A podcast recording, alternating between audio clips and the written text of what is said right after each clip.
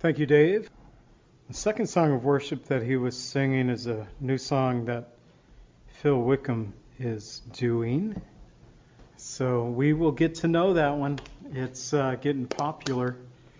And I've always enjoyed Phil Wickham. I remember seeing him when he was a wee little lad playing a small little guitar with his brother and I think family back at Calvary Costa Mesa, probably some, I don't know, going back to uh, 93 maybe, playing a mini guitar. And uh, what talent the Lord has given Phil and his brother Evan. Evan pastoring a church in San Diego now, but a musician in his own right.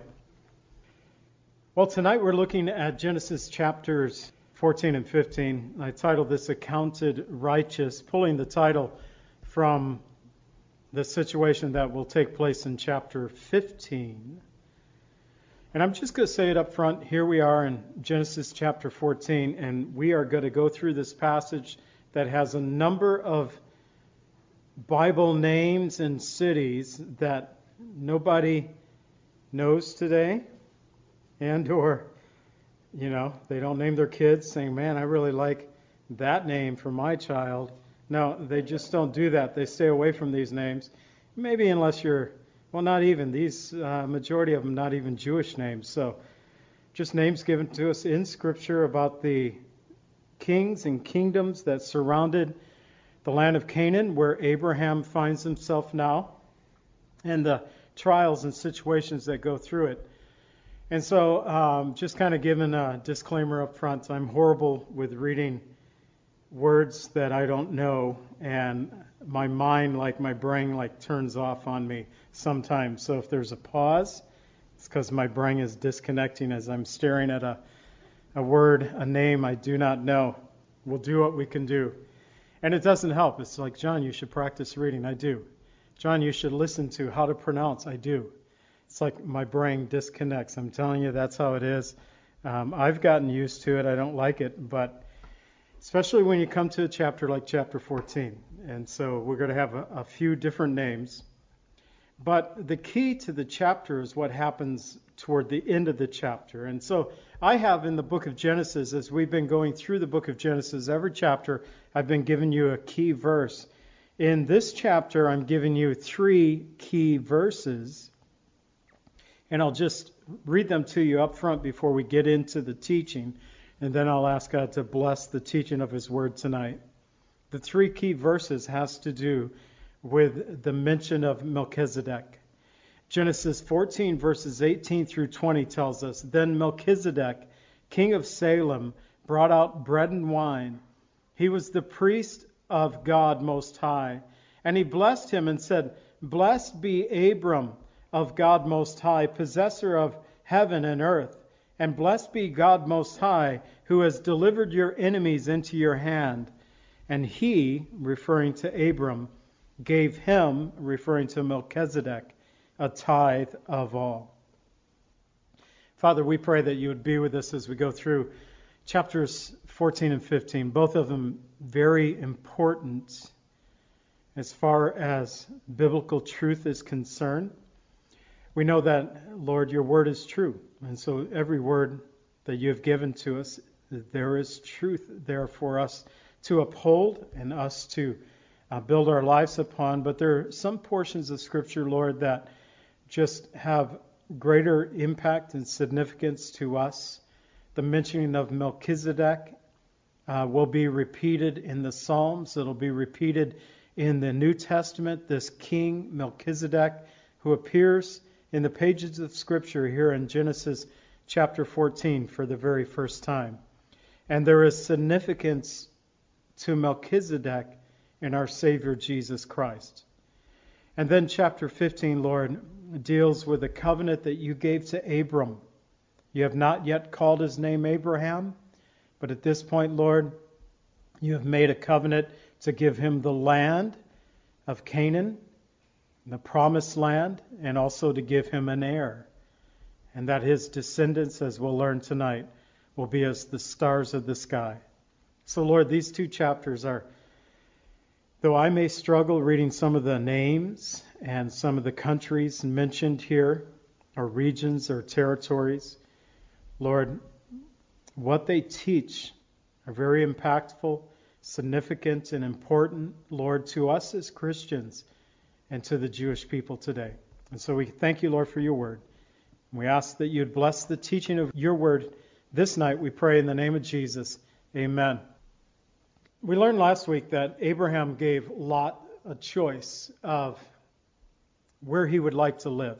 And the Bible tells us in chapter 13 that the herdsmen of Abram and the herdsmen of Lot were contending against one another because they both had very large flocks and herds. So the oxen, the cattle, the lambs, the goats, the donkeys, mules, camels, we can go through it all. They had a lot, and the land couldn't support them together. So Abram and his nephew Lot needed to separate. And Abram, being the gracious man that he was, allowed Lot to choose the course, the direction that he would like to take his family. And the Bible tells us in Genesis 13:10 that Lot chose all the plain of the Jordan Valley because it was like the garden of the Lord, like the land of Egypt. I'd mentioned this last week, but with Abram going down to Egypt, he got in trouble because he lied. He caused Sarai, his wife, to lie to the king, to the Pharaoh there. God got Abram out of that situation and even got Abram and his family out of Egypt richer, better off as far as finances perhaps are concerned, better off than they were before they went down to Egypt. But although Abram got out of Egypt, Egypt never got out of Lot. And when Lot looked over the land, there in the Jordan Valley, it reminded him of the land of Egypt. And so he chose to pitch his tent there Genesis 13:12 tells us he pitched his tent as far as Sodom. And it appears that Lot began by camping outside the city walls of Sodom, but by the time we get to chapter 14, where we're at tonight, we find that he is captured while dwelling in Sodom. Lot has made his choice based on his eyes, based on what he could see, and yet in his choice, he is progressing further away from the Lord God who had founded him. Psalm 69:22 tells us, "Let their table become a snare before them, and their well-being a trap." So for Lot and his family, their table was set, and it would become a, a trap that resulted from nine kings who divided into two armies. We're going to learn about them in a moment and they battled until one side was victorious. Lot found himself caught up. What he did not know as he looked out over that beautiful land is that land was in the midst of war. And it came to pass, Genesis 14, 1 through 4. And it came to pass in the days of Amraphel, king of Shinar, and Arioch, king of Ellasar, and Chedorlaomer, king of Elam, and Tidal, king of nations. I like that one. I can say it. Tidal, king of nations. Easy one. That they made war with Bera, king of Sodom, Birsha, king of Gomorrah, Shinab, king of Admah, Shemeber, the king of Zeboim, and the king of Bela, that is Zoar. All these joined together in the valley of Siddim, that is the Salt Sea. And so we have an idea of the direction we're going here. Twelve years they served Kedor Laomer. I was saying that so much better this afternoon. And he's the name that I have to repeat over and over again. This is horrible. Chedorlaomer. In the 13th year, they rebelled. So it's 12 years earlier. And we don't know where Lot fell into this timeline.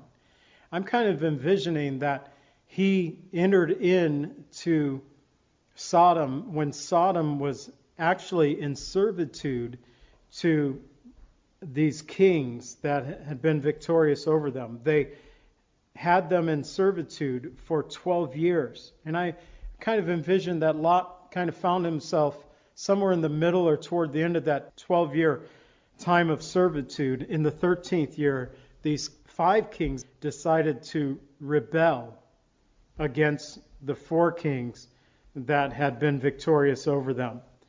And so for 12 years, their people had been in servitude to these kings. It would mean that they would have to pay tributes to these kings, perhaps providing provision from the land itself, the food, the crop, and a form of taxes that we would find today. And they got tired of it. In the 13th year, the five kings rebelled against the four more powerful kings. And we discover that they truly were more powerful as we learn in verses 5 through 7.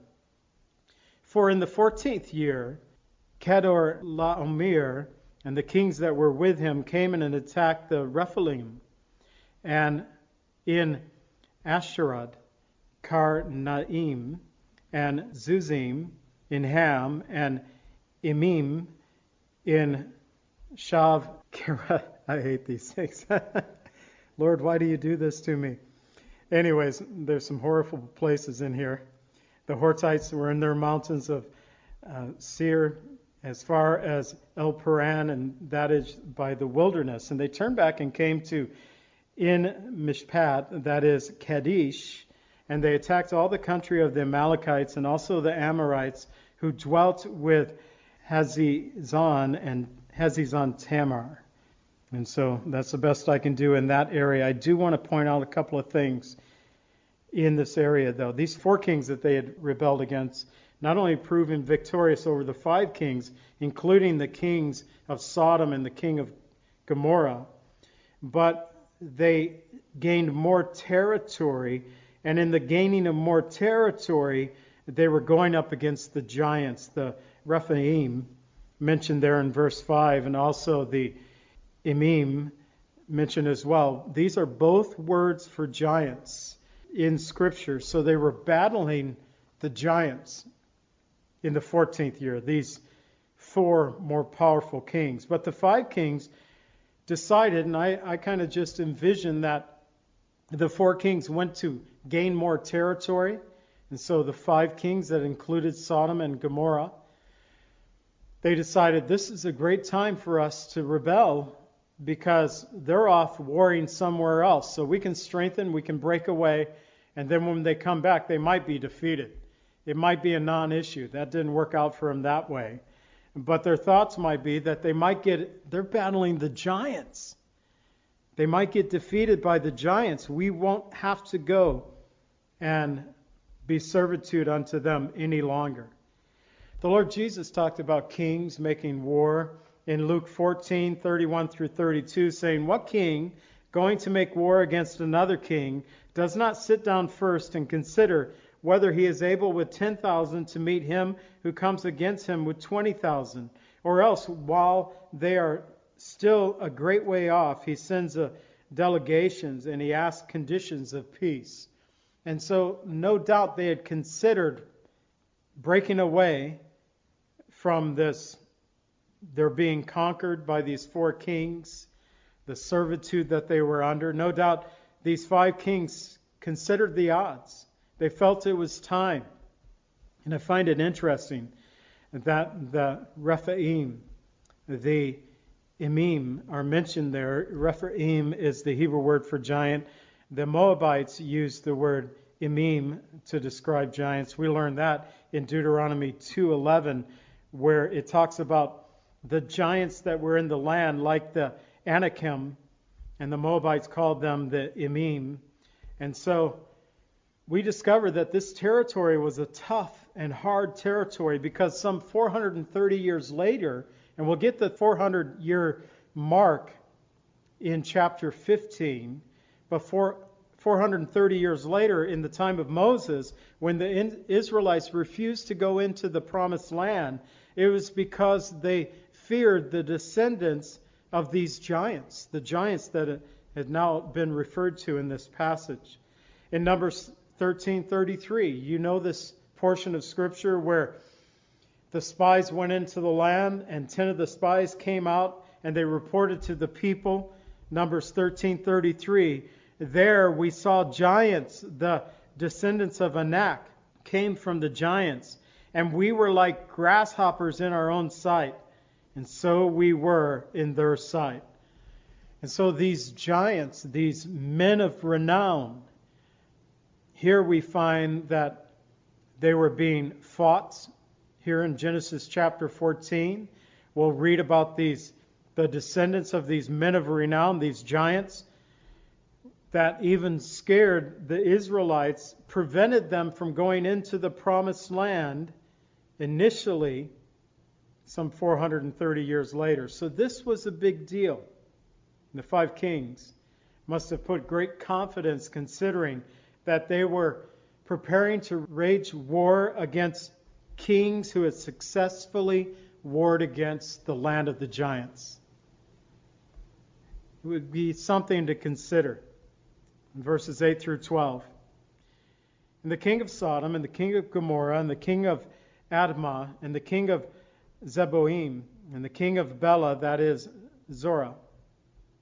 They went out and they joined together and battled in the valley of Siddim against Chedorlaomer, the king of Elam, Tidal king of nations, Amraphel, king of Shinar, Arioch, king of Ellasar, four kings against five.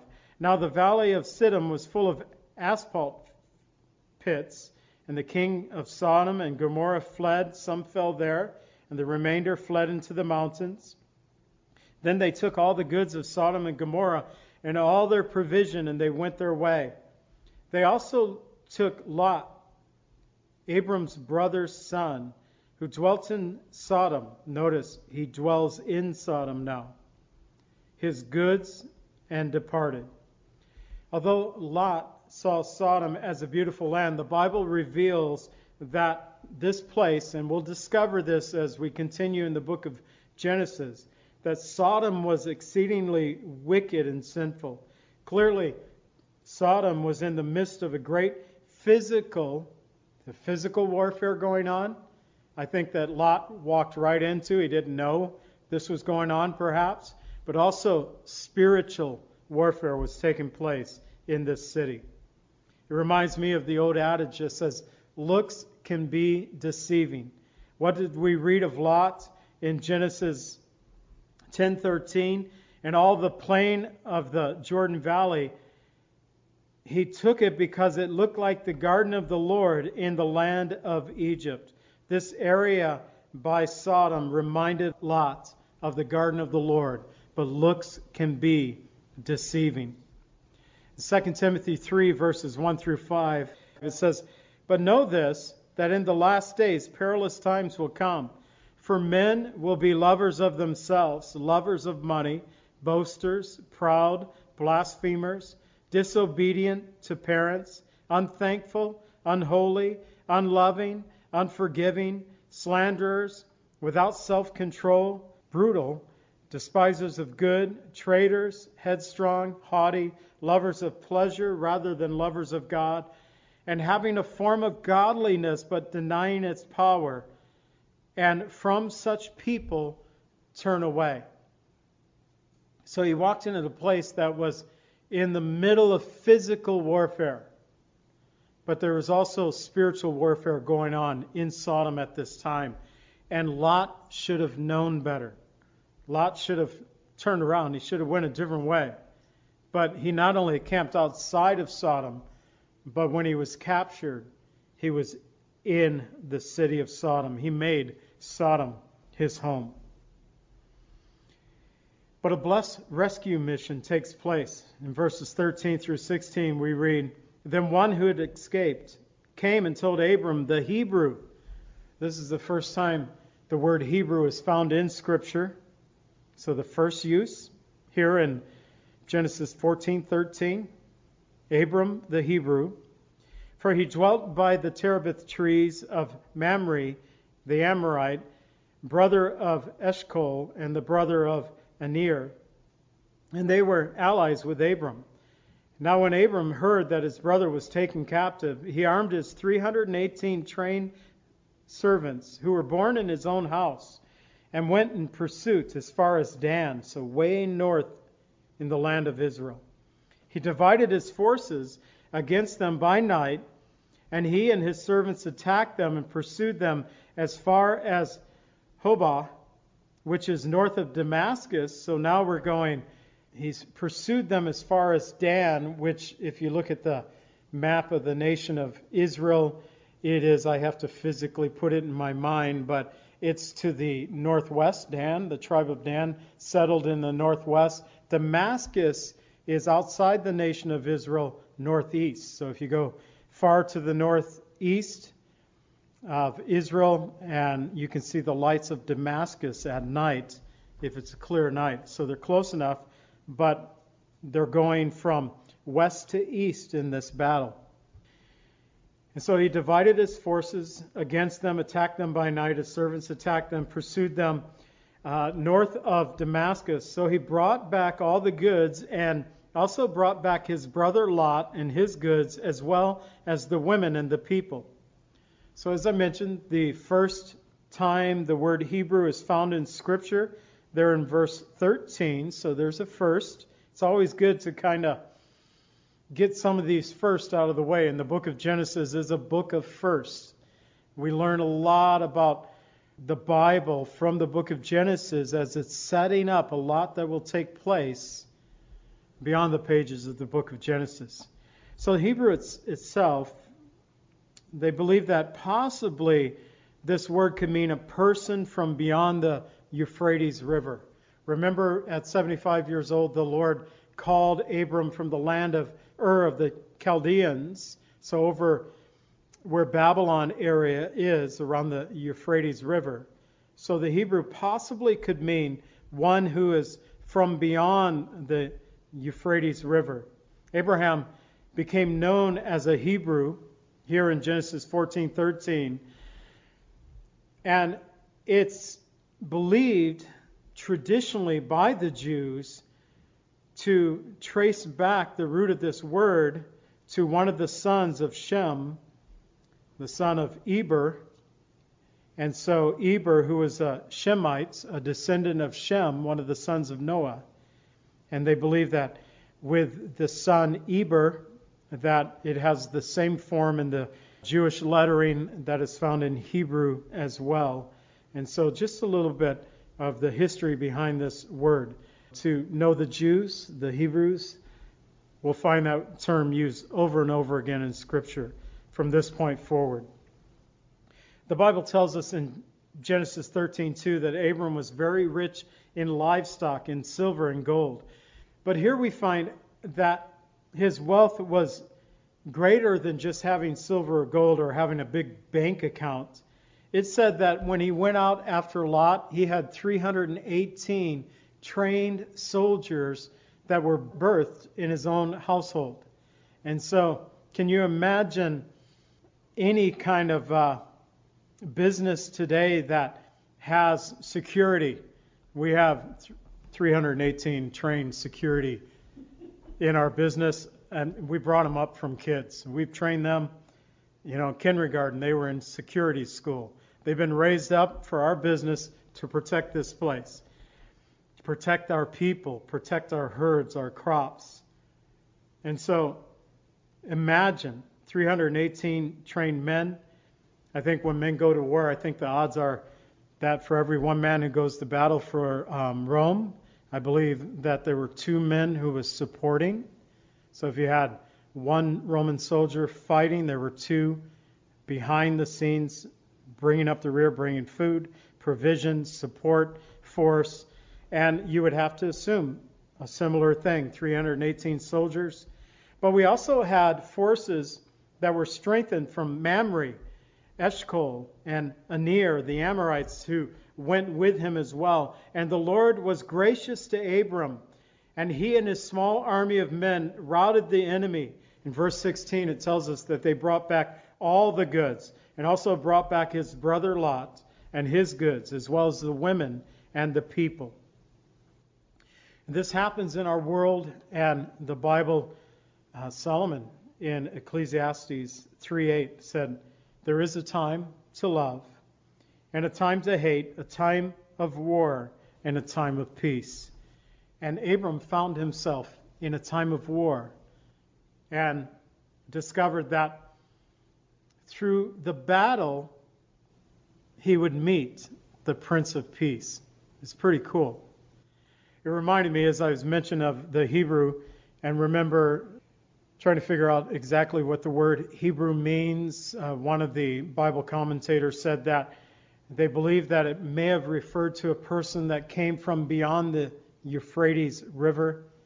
And here in our own church, we had a man who was going to school at Moody Bible Institute, getting his master's degree, and he interned here at our church for only, uh, I believe his internship had to be six weeks. They stayed. We're so glad and blessed they stayed for almost two years until the Lord moved them on. But Cole and Pamela Yotes, Cole um, and Pamela, they'll tell their own story, but their marriage was in danger of divorce. In fact, Pamela had said that she was ready when Cole returned from Iraq, ready to tell him right there at the airport, that's it, we're done. But prior to Cole returning from Iraq, while he was laying on the banks of the Euphrates River, he cried out to God and said, God, if you're real, show yourself to me. He said, I didn't even know anything about anything. And the next morning, I woke up different. And he found a friend that happened to attend a Calvary Chapel, and there was the Calvary Chapel connection. His friend told him, Go to the commentary and buy any Christian CD you can. He said there was two Jeremy Camp, another Calvary Chapel connection, and Michael W. Smith. So he had his two Christian music that he would listen to. And Pamela, when she tells her side of it, she said, I was ready to tell him, we're done. And when he came back, I couldn't. Something changed. And she had seen that something had changed in him. So, war can bring about an interaction with the King of Peace. And that's what we find with Abram. He went to war. There was a time of war. It was necessary to go defend his family that had been taken captive. But when he returned, the Bible tells us in Genesis 14:17, and the king of Sodom went out to meet him at the valley of Shaveh, that is in the king's valley. After his return from the defeat of Chedorlaomer and the kings who were with him, then Melchizedek, the king of Salem, brought out bread and wine. He was the priest of God Most High, and he blessed him and said, Blessed be Abraham of God Most High, possessor of heaven and earth. And blessed be God Most High, who has delivered your enemies into your hand. And he gave him, Abram, giving to Melchizedek, he gave him a tithe of all. And now the king of Sodom said to Abram, in verse 21, Give me the persons and take the goods for yourself. But Abram said to the king of Sodom, I have raised up my hand to the Lord God Most High, the possessor of heaven and earth, that I will take nothing from a thread to a sandal strap, that I will not take anything that is yours, lest you should say, I have made Abram rich, except only what the young men have eaten, and the portion of the men who went with me Aner, Eshcol, and Mamre, let them take their portion. So, first, let's just get the king of Sodom out of the way because we really want to look at Melchizedek. So, verses 17 and also 21 through 24, we find the king of Sodom, having escaped death himself and captivity, he came to meet Abram as he came back with the people and all their possessions. And he only asked, this king seemed to be an honorable thing, saying, Just give me my people, and you can keep the rest.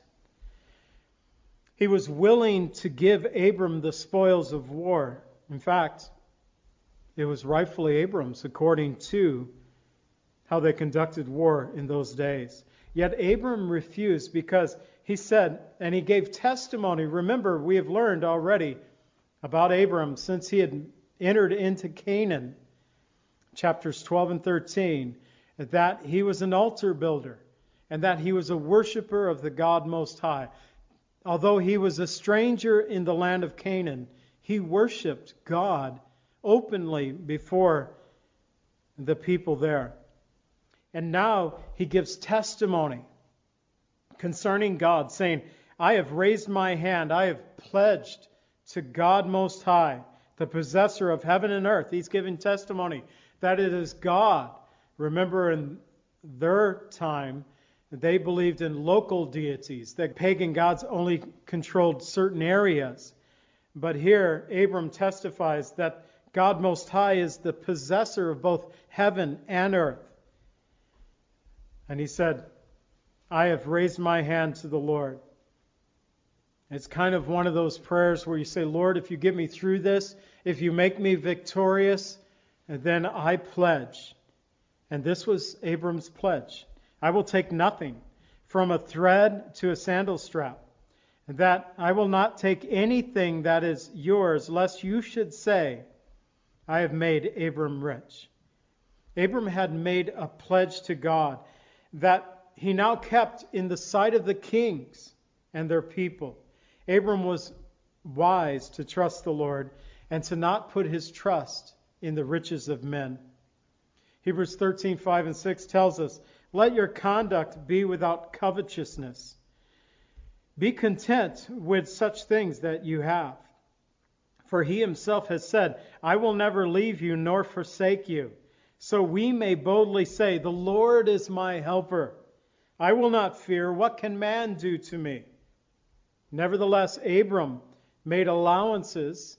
He said, Except for the food that my men had eaten, also for his friends that had came with him. No doubt his friends, Mamre and Eshcol and Aner, also had a force that allied with Abram and his 318 trained men. He said, Give them their spoils, give them what belongs to them. But as for me, I will not take a thread to a sandal strap. It was rightfully Abram's. The Bible tells us all the way in 1 Timothy 5:18, "You shall not muzzle an ox while it treads out the grain. The labor is worthy of his wages." But Abram had something higher that he wanted to show those in his community and the people of his day. He had a higher lesson in mind. Not about gaining wealth. Abram was already, we already learned he was a wealthy man. And it could be even wealthy people can get financially in trouble at times. When I was on the board of Love in the Name of Christ for 13 years, and was part of that ministry, the mission of Love in the Name of Christ is to, initially, it was formed to help churches, help church people within the churches that were in need.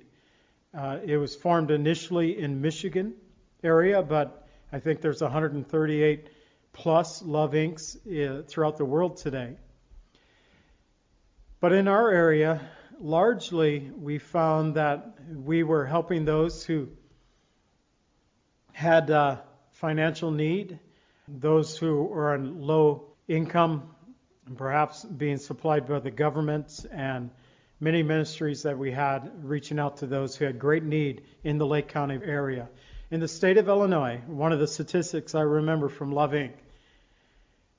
Lake County is the second richest county in the state of Illinois, and we have one of the greatest areas of poverty as well. And so we have this contrast between the wealthy and the very poor. So we find that when I was in love in the name of Christ, when in 2007 and 8 we went through a recession, someone called and uh, he was asking for help to pay his house payment. And as they went through that process, and Love Inc. was not about giving money. That's not what they did. But they did um, refer them to some churches in the loving community were about that. And so they would kind of do an intake, learn about the person, make sure it was a legitimate need, and then if they felt that it was a case that could be referred to another church, they would refer that case to another church, one of their partner churches. And we discovered that this man had had need. He goes, "Yeah, I live out in Barrington and I have two houses and I just can't make my my payments now. And we're thinking, well, dump a house, you know. You have two houses, but even the rich can get in trouble. Abraham had 318 trained soldiers that were raised up in his own household. And we don't know financially where he was at at this time, but he chose to trust in the living God who had proved himself to Abraham even before this season, but now especially in the time of battle, in the time of war. So that was his stand with the king of Sodom. Sodom saw a righteous man. And then we drop back to verses 18 and 20, Melchizedek. Many believe that this Melchizedek is actually Jesus. This is called a Christophany. Christophany simply is a pre Bethlehem appearance of the Lord Jesus Christ found in the Old Testament. So before Jesus came, was birthed by Mary, uh, the virgin birth, and all that we read about in the Gospels, we find every once in a while the angel of the Lord, and sometimes we find Jesus Christ himself um, in Scripture, like Melchizedek. There's some interesting things about Melchizedek. His name only appears in a few places in Scripture. He is called the King of Salem. Salem means peace. So, not only the King of Salem, but the King of Peace. He is the priest of the Most High God. And so he's king and he's priest. He holds two offices. The nation of Israel were accustomed to the office of the kings and the office of the priests. They were separate, and God intended it to be so. But Melchizedek held both offices, both king and priest of the Most High God. So, king of Salem, king of peace, and the priest of the Most High God. He presented to Abram bread and wine. What do we do on the first Sunday each month? We have communion. What does that represent? The bread and wine. He came to Abram with bread and wine. A picture that the Lord Jesus Christ would use many thousands of years later to symbolize his body and his blood. We might say that Melchizedek and Abram had communion together at this time. And Jesus, we find in Scripture, also carries the titles of both king and priest. And it is through communion that we remember his death until he comes through the bread and wine. We also find this king priest of God, Melchizedek, he blesses Abram by letting him know that God was the one who delivered him from the hand of his enemy. He said, Blessed be Abram of God Most High, possessor of heaven and earth, and blessed be God Most High, who has delivered your enemies into your hand. Melchizedek let Abram know God did this. Sometimes we need to know those God moments where God works in our lives. God, this was you. We need to know that it is Jesus Christ who delivers. According to the Word of God, the Lord Jesus Christ, who is both King and priest, he delivers past, present, and future. 2 Corinthians 1, verses 9 and 10 tells us, Yes, we had the sentence of death in ourselves, that we should not trust in ourselves, but in God, who raises the dead, who delivered us from so great a death, who does deliver us, in whom we trust, he will still deliver us. God, the deliverer from past, present, and future. Finally, we see that Abram gave Melchizedek a tithe of all. This token of worship a devotion to God given to the priest of God, the priest of God Most High. Speaking of the coming Messiah, the psalmist David wrote in Psalm 110, verse 4 The Lord has sworn and will not relent. You are a priest forever, according to the order of Melchizedek, his name uh, found again in Scripture. We have to go all the way to Psalms until it's found again. Psalm 110, verse 4. And prophesying about the coming Messiah, Jesus Christ, that you are priests forever according to the order of Melchizedek. Jesus was not of the line of the tribe of Levi, the priestly line of Israel, but he was of the line of Judah. But according to Scripture, He was of the order of Melchizedek. The writer of Hebrews also wrote of Melchizedek in Hebrews 5, chapters 5, 6, and 7. Melchizedek is introduced to us as being without a father, without a mother, without descendant. We don't have any recorded history of him. He just appears on the pages of Scripture. And that history was important to the Aaronic priesthood. It is an old tradition among the Jews that he was Shem. We can't know this, but this is what the Jews believe that Melchizedek was actually Noah's son, Shem, who had survived to this time. But Melchizedek was a worshiper of the true God. This we do know. He was the king of Salem, the king of peace, and the priest of the Lord, God Most High. Hebrews 7 15 and 17 says, It is yet far more evident if, in the likeness of Melchizedek, there arises another priest who has come not according to the law of the fleshly commandment, but according to the power of an endless life. For he testifies, You are a priest forever, according to the order of Melchizedek the question remains for each of us, and I, I know the answer that I have. Have you allowed Jesus to become both the king and priest of your life? Well, we get in chapter 15, another big chapter in the book of Genesis. Here we have accounted righteous. I titled this, I could have titled it A Covenant from the Lord. But a key verse, Genesis 15:6, you can Underline it if you'd like, like Pastor Mike MacIntosh would say. Grab your neighbor's Bible and underline it for him as well. But Genesis 15:6, and he believed in the Lord, and it was accounted to him for righteousness. So it tells us in verse 1. After these things, the word of the Lord came to Abram in a vision, saying, Do not be afraid, Abram.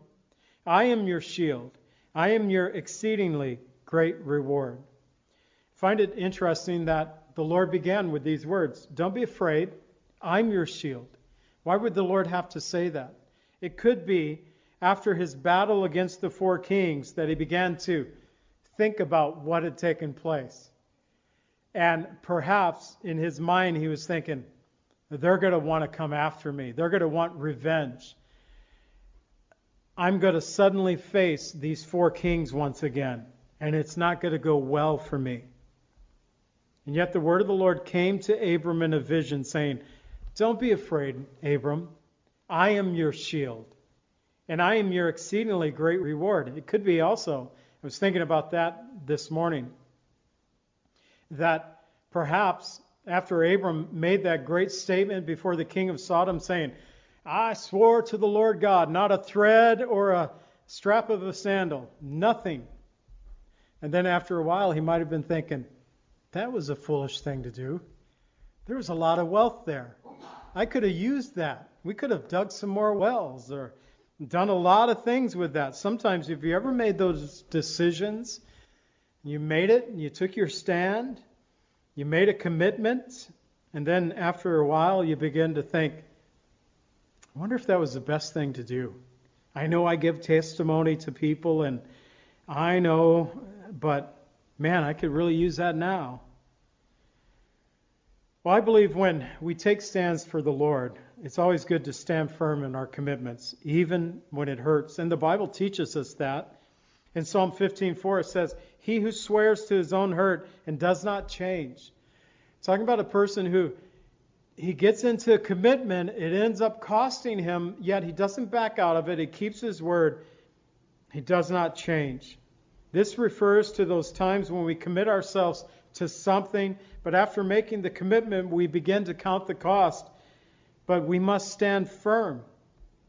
The commitment that we made. Again, the Lord said in Matthew 5:33, again I you have heard it said, you shall not swear falsely, but you shall perform your oaths to the Lord. So the Lord came to Abram and said, I'm your shield. Don't worry about those four kings. I'm your shield. I'm your exceedingly great reward. Don't worry about the wealth of Sodom. I'll provide for you. Verses 2 and 3. But Abram said, Lord God.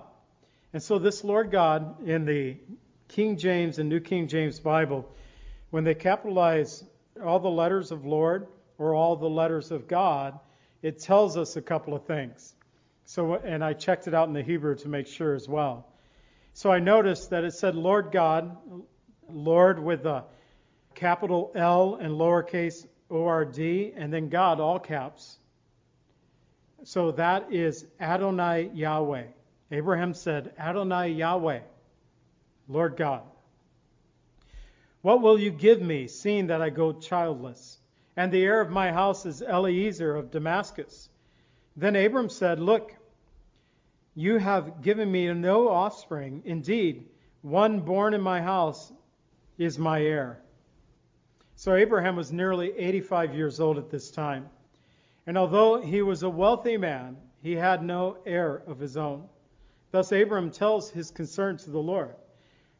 I don't know, maybe Abram was complaining a little bit to the Lord. What do you give me, Lord? I have no heir. And the guy who's going to inherit all the wealth that you've given me already, he was born in my household. It's Eliezer from Damascus. But I also looked at this. Maybe there's a slight bit of complaining here, but there's also casting his cares upon the Lord. The Bible tells us in Psalm 55:22, "Cast your burden on the Lord, and he shall sustain you. He shall never permit the righteous ones to be moved."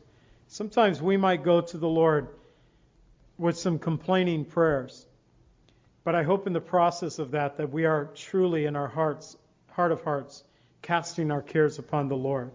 We are to stand on the promises of God, even when it seems that His promises toward us are not being fulfilled. For God always has the eternal perspective in mind.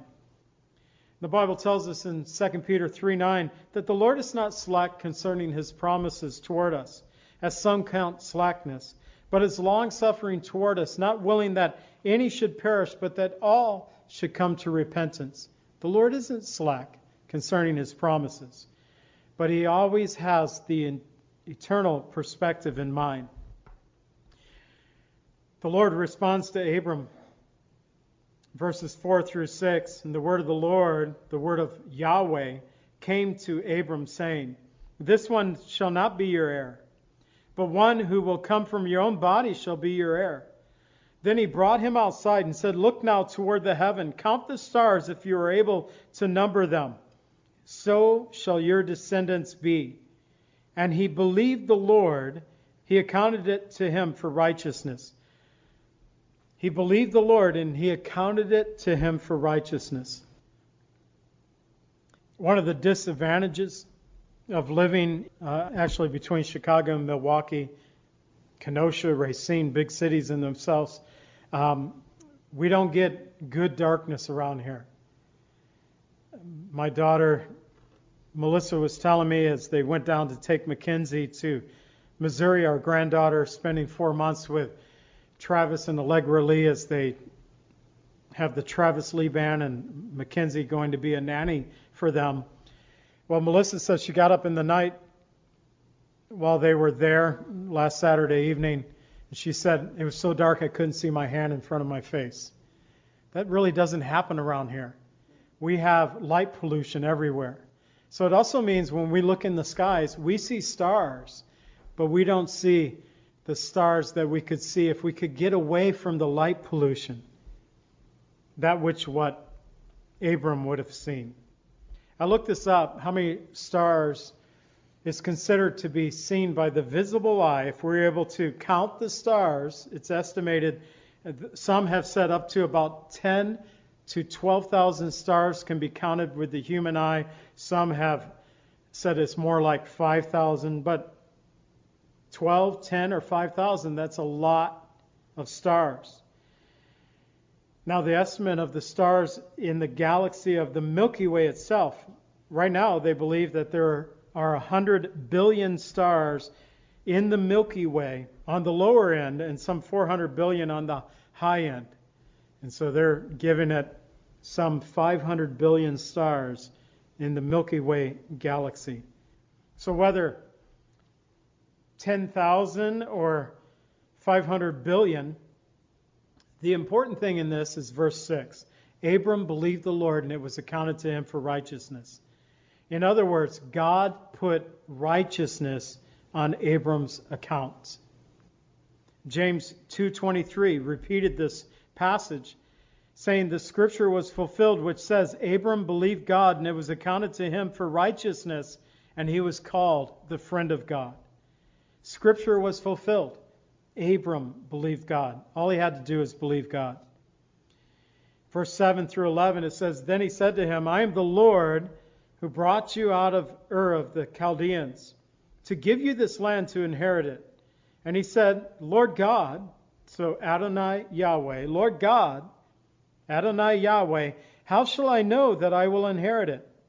I found it interesting that God said, Your, de- your heir, your descendant, he's going to come from your own body. And the Bible said Abram believed the Lord and it accounted to him for righteousness. And now Abram's saying, But how can I know that I'm going to inherit this land? Or my descendants will inherit this land. He believed God for a child, but not for the territory. Sometimes we're like that. We, we take a step of faith in one area, but not in another area. He said, How shall I know that I will inherit it?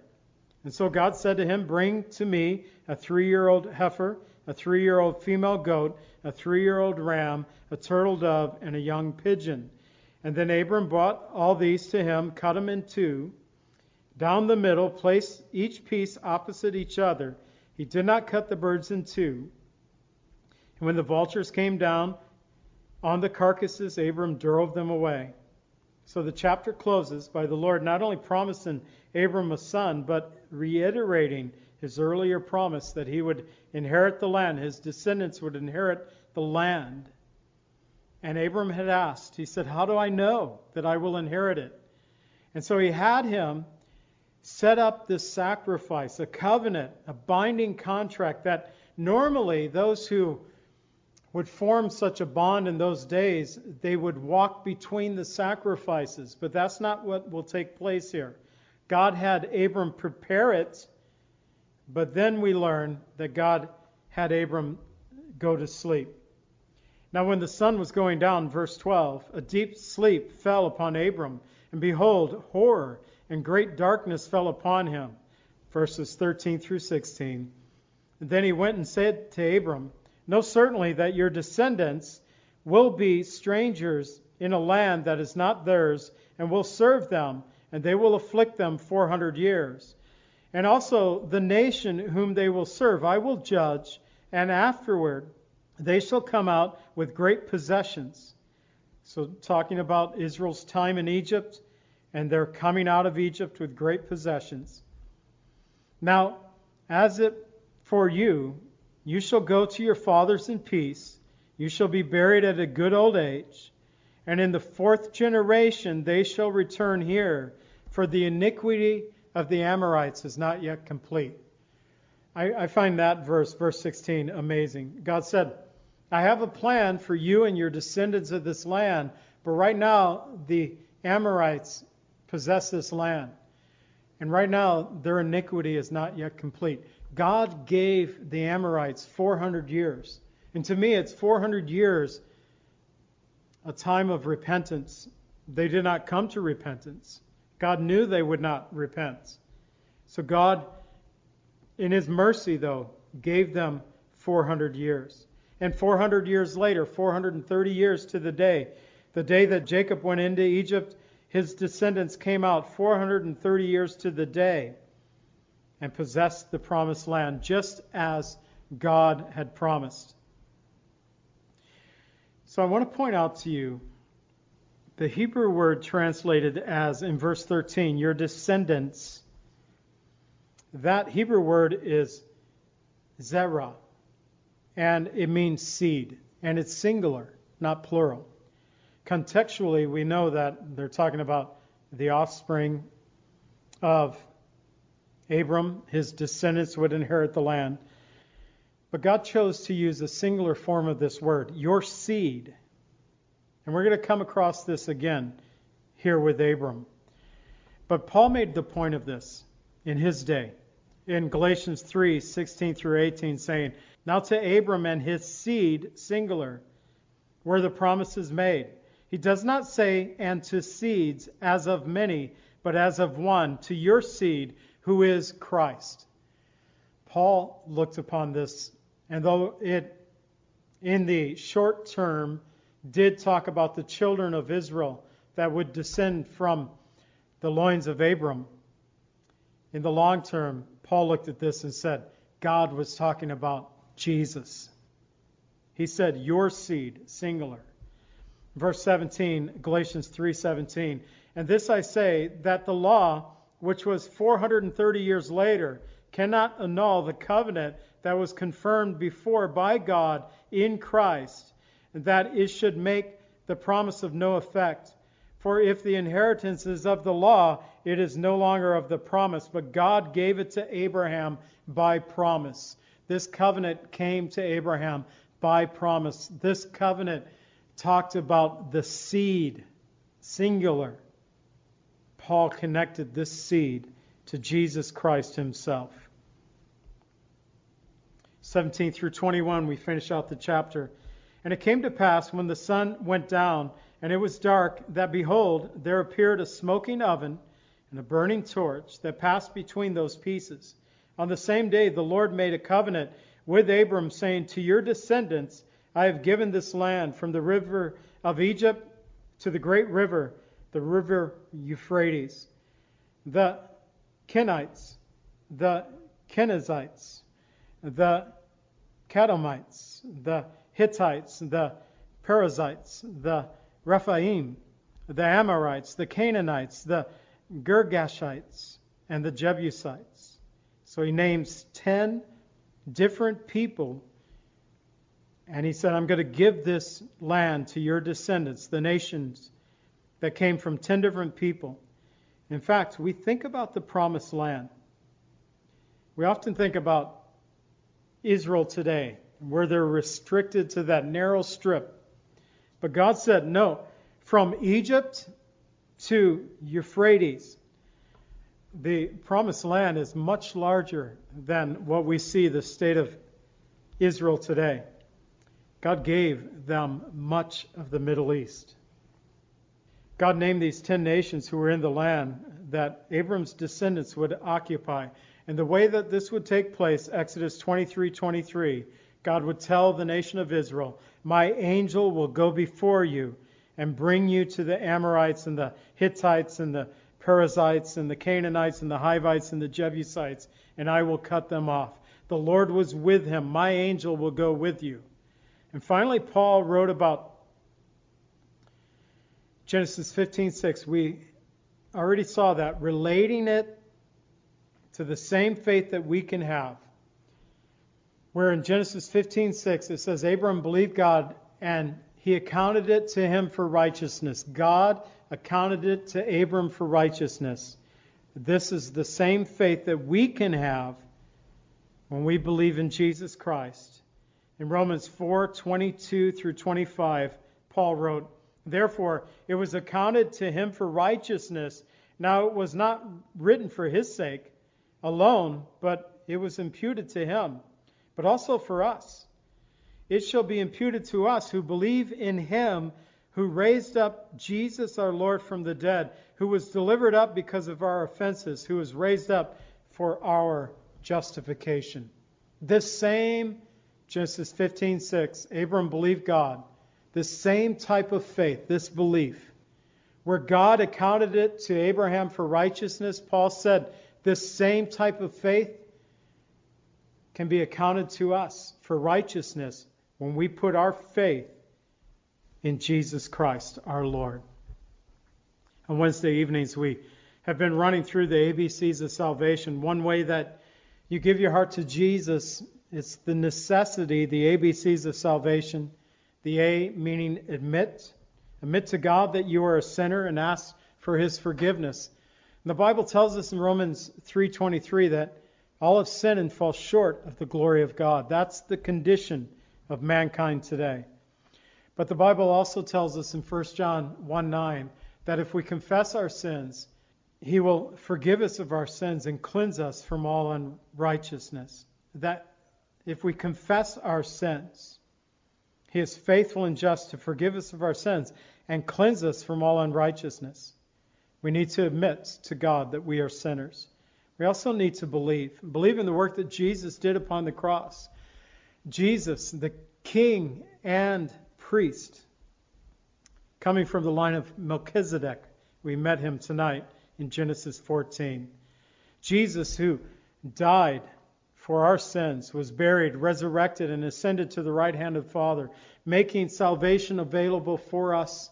According to Romans 5:8, God demonstrates his own love toward us that while we were yet sinners, Christ died for us. We have to believe in the work of Jesus Christ. And the C is confess. Not only confess your faith in Jesus, but confess that faith before others, that they may know our risen Savior. Romans 10, verses 9 and 10 says that if you confess with your mouth that Jesus is Lord and believe in your heart that God raised him from the dead, you shall be saved. For with the heart one believes unto righteousness, and with the mouth confession is made unto salvation. Romans 10:13 Whoever calls upon the name of the Lord shall be saved. Tonight, maybe you are one of those whoever who have not yet called upon the name of the Lord, but you desire salvation. Maybe tonight you feel like that soldier who found himself a Marine laying on the banks of the Euphrates River, his life a mess and in shambles. And he cried out to the Lord, saying, God, if you're real, show yourself to me. Perhaps that's you tonight. And that's the cry that you want to make to the Lord. Maybe you're not on the bank of the Euphrates River, but maybe you're sitting in your house, or driving in a car, or sitting in this church. The Lord is able and willing to reach those who cry out to Him in life saving faith. If you have questions regarding faith, if you're listening on the radio or watching through social media, or maybe listening to this message at a later time, please email us at cclv at comcast.net. We'd love to correspond with you. cclv at comcast.net. This coming Sunday, we get to Revelation chapter 7, one third of the way through the book of Revelation. And I titled this 144,000 and a Great Multitude. And so it's divided in two parts. We're going to talk about the real 144,000, not those who, you know, those who think they're the part of the 144,000 today. Of course, they're not part of that because that number's already filled according to the Jehovah's Witness. They can't be part of that number because they've already claimed that they filled up the 144,000 but they can't even go door to door. They started uh, making phone calls last year during COVID. That was interesting. Trying to get their numbers in works for salvation. That's what you got to do. We're going to talk about the real 144,000 and then a great multitude, the Israelis and the Gentiles, presented to us in Revelation chapter 7. Look forward to being with you this coming Sunday at 10 a.m. Here at the church on the air through WLGS and through our social media page as well. Pray for our radio minister. I'd appreciate that. Um, we are going to start streaming through the internet. Um, I tried to activate. I told Lily, I th- said, I think I can do this. And I spent much of the morning yesterday just failing. But we'll, we got techie guys around here who can help me with that. But I did everything that they said I should do and we should be streaming online right now, but it didn't work. So we're getting closer. We have the technology. It's just I don't have the I don't have it. But we'll figure it out. Let's go ahead and stand and we'll close in prayer. Father, I thank you for the these two chapters in the Bible. Normally, Lord, I finish studying before lunch going over scripture through the week and then knowing how my schedule is arranged, I usually have these knocked out before lunch. But I so enjoyed being in these two chapters today that it was nearly 3 o'clock before I finished my study today. And that's fine, Lord. Genesis 14 and 15 are so important to the Christian church today. I pray, Lord, that you would help us to gain much fruit from these chapters. I pray for those, Lord, who who need to hear you. Lord, maybe they're like Abram tonight. They've heard a word from you and they believe you. Like you said to Abram, I'm going to give you a son. He's going to come from your own loins. And Abram believed God, and it was accounted to him for righteousness. And yet, Lord, when you said, I'm going to give your descendants all this land, Abram said, How do I know? And so, Lord, he had one side where he was a man of great faith, and then in the very next section, he was wondering, Lord, how are you going to do this? I believe, Lord, we fit that perfectly often. Lord, there's times when we stand in great faith, and other times, Lord, we're thinking, Lord, how in the world are you going to do this one?